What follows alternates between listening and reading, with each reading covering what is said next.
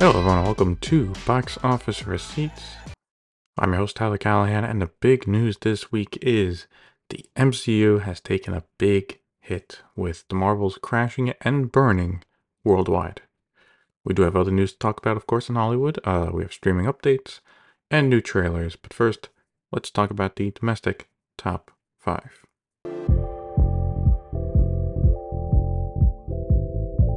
So good news for The Marvels is that it did debut in first place. The bad news is that it only made forty-six point one million dollars. Yikes. We will talk about that in a minute. Uh, but first, second place was Five Nights at Freddy's with eight point nine million dollars for a total of one hundred twenty-seven point two million dollars. In third place was The Eras Tour with six million dollars for a total now of one hundred seventy-two point seven million dollars. Fourth place was Priscilla with four point six million dollars. for a total of twelve point five million dollars. And in fifth place was Killers of the Flower Moon with four point five million dollars for a total of fifty-nine point eight million dollars. So what happened? Well, first off, it's only getting okay reviews, with it at sixty-one percent on Rotten Tomatoes, but from the audience's perspective, they don't care or they don't like it. This is the lowest opening ever for an M C U movie, and for the people that did go and see it opening night, well, they didn't like it, with the movie earning a B CinemaScore. So word of mouth is not doing too good either. So why didn't the audiences care enough to show up? I think that's due to numerous reasons. First, there was never really any hype for this movie, even before the strikes. Uh, also, with how mixed the M C U quality has been the past two years, I think people are basically of the mood is that if an M C U show or movie gets great reviews, then they will go watch it. Otherwise, they are out. They're done. And to be fair, after Secret Invasion, who can blame them? And this isn't an issue with, oh, the movie is too long, so there's limited showtimes. The film is just over an hour and a half. It's pretty short. And I think it's clear now, if it hasn't been for a while, that Captain Marvel made over a billion back in twenty nineteen, thanks in part to Infinity War and Endgame, right? Being released between both movies, especially what, a month, month and a half before Endgame. Oh, look, people were looking for anything to watch related to the M C U, so when you release a movie about a brand new character that could help the Avengers, of course they're going to go watch. Look, you take that away, I still think it does well at the box office. Just not a billion dollars. I think it, it, like back in twenty nineteen, if Avengers wasn't about to come out, Captain Marvel would probably do six, seven hundred million dollars. Not bad. Pretty good. Pretty good numbers. It's just the hype around the Avengers is what boosted it to a billion, not, oh my god, Captain Marvel, it's no, this is the new character to help the Avengers. Overall, though, I feel bad for the cast and director here, as while it seems that the, the movie they made wasn't great, I haven't seen it myself yet, uh, they really are paying for the sins of other bad M C U projects like Secret Invasion and Thor Love and Thunder. Also, for Brie Larson, they really, at this point, just kind of wasted her as Captain Marvel. Like, she started to develop as a character toward the end of her movie. She has no development in Endgame. Uh, you know, she just attack, attacks Thanos' army, and that's it. And then we have The Marvels. So, look, if she wanted out after this, I wouldn't blame her. In China, The Marvels, like in most of the world, did not have had a good start. Staying in first place is Last Suspect with eleven point five million dollars for a total of fifty point four million dollars. Opening in second place was The Marvels with eleven point four million dollars. In third place was Be My Family, which opened to six point eight million dollars. Fourth place was The Abandoned, which opened to one point eight million dollars. And in fifth place was only The River Flows with one point one million dollars for a total of thirty-eight point eight million dollars.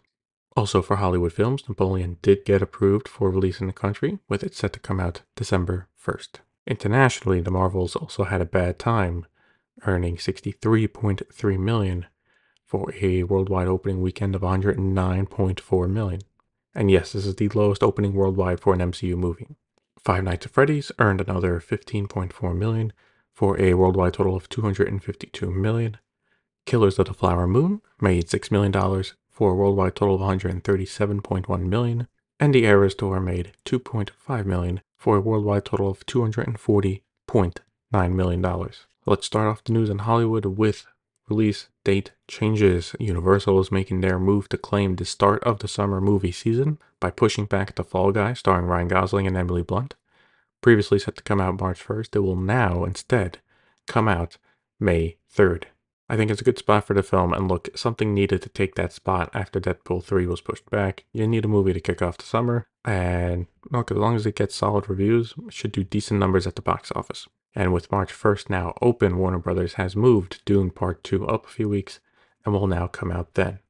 And look, hey look, Dune coming out sooner than expected, I'll take it. Disney has announced that twentieth century studios will release The First Omen on April fifth. The film is a prequel to the original movie in the horror franchise that came out back in nineteen seventy-six. An exclusive from Deadline, they are reporting that Viva Pictures has bought the North American distribution rights to Deep Sea. It is a three D animated Chinese film. It was originally released in China earlier in the year for Chinese New Year. As for the domestic release, it'll be shown in select theaters starting November twenty-fourth. Four movies coming out real soon. Reviews have not been great. First, The Ballad of Songbirds and Snakes have gotten okay reviews with it at sixty-four percent on Rotten Tomatoes. Um, while that's not bad, co- for context, it is the lowest rated movie in the franchise. Still, as long as fans love it and it gets good word of mouth, it'll be fine. As for Disney, on the other hand, well, they might have an issue with Wish. This is their animated film that is supposed to be a tribute to Disney's one hundred years, and reviews are bad, with it right now getting a forty-eight percent on Rotten Tomatoes. Even looking at Metacritic isn't great, with it at a forty-seven. Now, like the Hunger Games, if Wish connects with audiences, then there's a chance they can still do well at the box office. But based on these reviews, it's looking like that's not going to happen. And then for Apple, the reviews have started to come out for Napoleon, and it's looking pretty mixed as well, hovering around sixty to sixty-one percent, uh, sometimes dropping to fifty-nine percent as reviews are added. So this is definitely not looking to be an awards contender like Killers of the Flower Moon is. The Oscars have found their host, and it turns out they have looked to Jimmy Kimmel to host for a fourth time. Kimmel's a fine choice. Like, he's he's, he's good, but it's just nothing exciting since it's the fourth time he'll have done it. Uh, but again, not a bad choice by any means. And the Golden Globes will be available to watch, with them reaching a deal with C B S to air the award show. The upcoming Golden Globes will be on January seventh. And will be available to watch on C B S and Paramount plus. Sadly, we had multiple deaths this week. Uh, Kevin Tyrn died at forty-four, and as of now, the cause of death is not known. He was a producer on multiple projects, including Euphoria, Waves, X, and Pearl.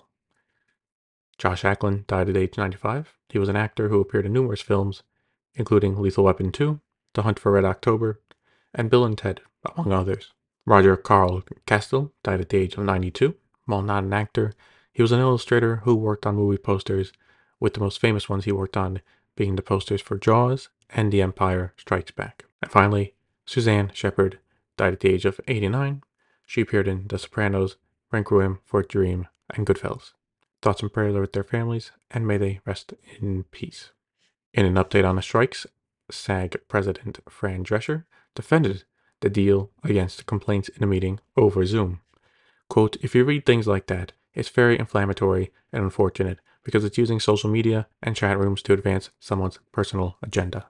End quote. So yeah, some more people have come out against the deal as more details have been released, and they are specifically not happy about the A I safeguards, with the thinking they should have pushed for more. Personally, I still think this will pass even if it is not all smooth sailing like the W G A ratifying their deal. David Zaslav also had some thoughts on the W G A in a new New York Times article about him. Talking to them, he says he has no problem overpaying them to get the deal done, as he considers them great talent. Quote, "They are right about almost everything, so what if we overpay? I've never regretted overpaying for great talent or a great asset." End quote. Speaking of Zaslav, Warner Brothers Discovery seems to have done a one eighty on the Coyote versus Acme movie. While they still do not want to distribute it to themselves, they are now open to selling it. Puck News first broke the story that they are allowing the filmmakers to shop it around Hollywood and see if any offers would be made. Then Deadline exclusively reported that screenings of the film are being set up for potential buyers. As of now, those buyers include Netflix, Amazon, and Apple. Also, Congressman Joaquin Castro isn't too happy that this was almost another film to be locked away forever and is calling for an investigation. Posting on X, he said, quote, "The Warner Brothers Discovery tactic of scrapping fully made films for tax breaks is predatory and anti-competitive. As the Justice Department and F T C revised their antitrust guidelines, they should review this conduct. As someone remarked, it's like burning down a building for the insurance money." End quote. So why the turnaround? Well, it's being reported that after the news broke that they were considering not releasing it, uh, the studio got a wave of not-so-happy people calling them from around Hollywood. Now, to be clear, this does not mean the movie is definitely coming out, as it still needs to be sold first. But look at its core, this is another bad P R move that could have easily been avoided.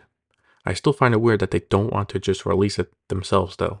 Like, Looney Tunes is synonymous with Warner Brothers. The movie is finished, and it's just, eh, we don't want to. I find that very odd.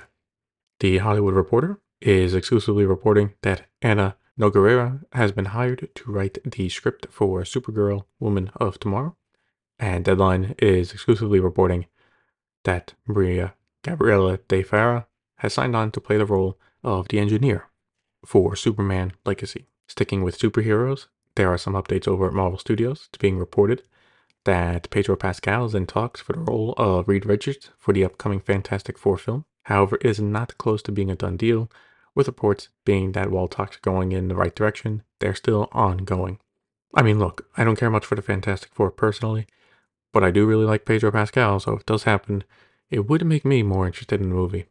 And in an exclusive from Deadline, they are reporting that Destin Daniel Cretton is leaving the director's chair for Avengers The Kang Dynasty. This is reportedly amicable between Cretton and Marvel Studios because of two things. One, Marvel Studios is still working on what to do with the Kang Dynasty, with the whole Jonathan Majors situation, and with the film's release being pushed back to twenty twenty-six. And the second is Cretton is still at Marvel Studios, just working on other projects. Right now, he is working on a new Marvel show for Disney Plus called Wonder Man, and while not confirmed, likely getting ready soon to start working on a Shang-Chi sequel. If that happens, his schedule is pretty busy for the next two years anyway. There would be no time for him to direct an Avengers movie on top of that. Curious if they are going to try and get the same director for both Kang Dynasty and Secret Wars. Also, in an odd way to uh, announce a movie, Disney C E O Bob Iger uh, seemingly confirmed that Frozen four is in development. In an interview with Good Morning America, he said this, quote, Frozen three is in the works, and there might be a Frozen four in the works too, but I don't have much to say about those films right now. But Jen Lee, who created Frozen, the original Frozen and Frozen two, is hard at work with her team at Disney Animation on not one, but actually two stories, end quote. Now, to be fair, he didn't say this out of the blue for no reason. Uh, while the interview was with Good Morning America, he wasn't in the studio. Instead, he was at Disneyland in Hong Kong to celebrate the new expansion to the park world of Frozen. So, you know, it's, it's hyping up Frozen as a brand, right? The I P, World of Frozen, and basically telling people, hey, you know, you have Frozen three to look forward to, maybe a Frozen four. So it's just kind of weird to just drop that out of blue, but context-wise, I understand. And look, if a Frozen four does happen, I would not be surprised in the slightest. It's just kind of odd. Again, we have, we don't even have a release date for or, for Frozen three or a poster, and that's just being dropped. Oh yeah, Frozen four is being worked on as well. Like, okay. Uh, I guess that film will come out in like seven, eight years. In continuing the trend of announcing a movie randomly, Deadline has the exclusive on this, but at an event hosted by Deadline, Creed three producer Iron Winkler mentioned that Creed four is in development and that Michael B. Jordan is set to direct. Again, like Frozen four, a Creed four happening is not surprising. Creed three was received well and did really good at the box office. I don't think Amazon is going to be like, eh, we don't want to do another one. Also in development at Amazon M G M Studios is a live-action Master of the Universe film, aka He-Man, Skeletor, et cetera. Now, this is technically not a new movie, as this was first in development at Netflix before they canceled it over the summer. Now it seems like it has moved over to Amazon, where they will continue to develop it. Deadline has the exclusive on the next two stories. First off, Angel Studios have bought the worldwide rights to Bonheffer, a thriller written and directed by Todd Kramanagi. It is set for a theatrical release sometime in twenty twenty-four. And the second is a new movie in development at Studio Canal and the Picture Company called Leap. It is a thriller set on the Eurostar train between London and Paris, where a passenger needs to be saved as they are caught in a time loop. It'll be directed by Mohamed Diab and written by Ben Ripley, who, funny enough, also wrote the source code. You know, the movie set on a train and a character is stuck in a time loop. Uh, still, look, that was a solid movie. Uh, so if this is anything close to it, it should be a good watch. We got a slew of trailers from Sony and Columbia Pictures. First, they released a new trailer for their upcoming rom-com film, Anyone But You. It is set to come out December twenty-second. Next, we got a trailer for a film coming out next year, uh, Madame Web, which looks fine. I just, I don't see the point of the movie existing. And considering how comic book movies have done this year, the movie needs to give the audience a reason to show up. That's what it feels like. And I don't see the point of the movie. Hey, if the audience shows up, who knows, maybe. Maybe it'll actually be a good movie. That might help, but I don't know. It comes out February fourteenth, twenty twenty-four. And then the last trailer was for the Garfield movie. This is the animated adaptation of The Orange Cat, starring Chris Pratt and Samuel L. Jackson. It comes out to May twenty-fourth, twenty twenty-four. Lionsgate also released a trailer giving us a first look at Arthur the King. This is a movie about a bond made between a racer and a dog, and it stars Mark Wahlberg. It is set to come out March twenty-second, twenty twenty-four. Let's start off V O D Premium with Peacock, where they announced that The Exorcist Believer will be available to watch starting December first. Over at Hulu, Welcome to Wrexham has been renewed for a third season. The show following the football team owned by Ryan Reynolds and Rob McElhenney just recently finished up its second season. Just getting started on Hulu is a new miniseries called A Murder at the End of the World, starring Emma Corrin and Clive Owen. The show comes from F X and so far has gotten great reviews, with it at eighty-eight percent on Rotten Tomatoes. Disney Plus released a trailer for the upcoming Percy Jackson and the Olympians show, with it set to premiere on December twentieth. On the Marvel side, What If Season two will premiere on December twenty-second with a new episode daily. The season will be nine episodes long. This is a different way of releasing a show that than what Disney has usually done, but I take, take it since What If is not a big premium M C U show, they can afford to play around in how to release it. If they market it well, who knows, maybe it'll get more interest in the fact that it's a daily release. Over at A M C, they announced that The Walking Dead, The Ones Who Live, will premiere on February twenty-fifth on both A M C and, of course, A M C Plus. This is the highly anticipated Rick and Michonne show. A M C is also getting another limited series, Blackberry. Uh, and yes, that's right, this is the movie that came out earlier in the year. It, too, is getting the treatment of being turned into a miniseries of three episodes. The miniseries version of it already aired in Canada on C B C and is now available to stream on A M C Plus. You can also watch the movie version of it there as well. You have the choice of both. In exclusive from Deadline, they are reporting that Suzume will be available to stream on Crunchyroll starting November sixteenth. I mean, for myself, I enjoyed the film. Uh, not as good as Your Name, but definitely worth a watch. For Max, they have renewed Harley Quinn for a fifth season. I think at this point, with all the changes that have happened at Warner Brothers Discovery, Harley Quinn is now the longest running Max show. Over at Paramount, production will begin on the last episodes of Yellowstone in the spring. Makes sense as they are planning to air them in November. And for Paramount Plus, SEAL Team will end after its upcoming seventh season. The now final season is set to premiere sometime in twenty twenty-four on the streaming service. For Apple T V Plus, it looks like they might have another hit show on their hands. The reviews for Monarch: Legacy of Monsters have come out and it's being well received, with it at eighty-four percent on Rotten Tomatoes and certified fresh. The first two episodes are available to watch now, with weekly releases until January. At Prime Video, they released a trailer for the upcoming film called Roleplay, a comedic spy thriller starring Kaylee Cuoco and David Oyelowo. The film is directed by Thomas Vincent and premieres on January twelfth, twenty twenty-four. They also released a few images of their upcoming show Mister and Missus Smith, which is set to premiere on February second. Finally, they are moving forward with one of their Bosch spin-offs. This one is the one focused on L A detective Renee Ballard, who works on cold cases. While it has been in development since earlier this year, it has gotten the green light and a ten-episode season will go into production. The official description for the show also hints that Bosch himself will make an appearance in the show to help out. Take a quick look at international news. B B C Studios have made an agreement with Japanese streaming service Limino, starting November fifteenth. Limino subscribers will get access to B B C shows, including Sherlock, Life Below Zero, Death in Paradise, and more. We have the Nielsen Top ten charts for the week of October sixteenth to the twenty-second, and in first place overall is The Fall of the House of Usher with one point four six billion minutes. Suits came in second place with one billion minutes watched. In Streaming Originals Top ten, Low Key came in fifth place with five hundred twenty-five million minutes. And for the Top ten chart for movies, Old Dads came in first with seven hundred twenty-eight million minutes watched. For the Netflix Top ten chart for the week of November sixth to the twelfth, The Killer debuted in first place on the English film chart with twenty-seven point nine million views. On the English T V Top ten chart, All the Light We Cannot See stayed in first place with ten million views. In exclusive from Deadline, Netflix has a new film in development that can now move forward thanks to the actor's strike ending. The film is about a Carthaginian general named Hannibal who led his forces against the Roman Republic back around two hundred ten B C. It'll be directed by Anton Fuqua and star Denzel Washington in the lead role as the general. They recently just worked together making The Equalizer three. The movie sounds interesting enough, and I'll probably give it a watch. Deadline is also reporting that Wednesday Season two is set to begin filming in Ireland starting in April. This would be a change, as the first season was filmed in Romania. As for something to watch on Netflix sooner, Scott Pilgrim Takes Off is now available to watch. This is the animated adaptation of Scott Pilgrim, featuring the cast of the live-action adaptation.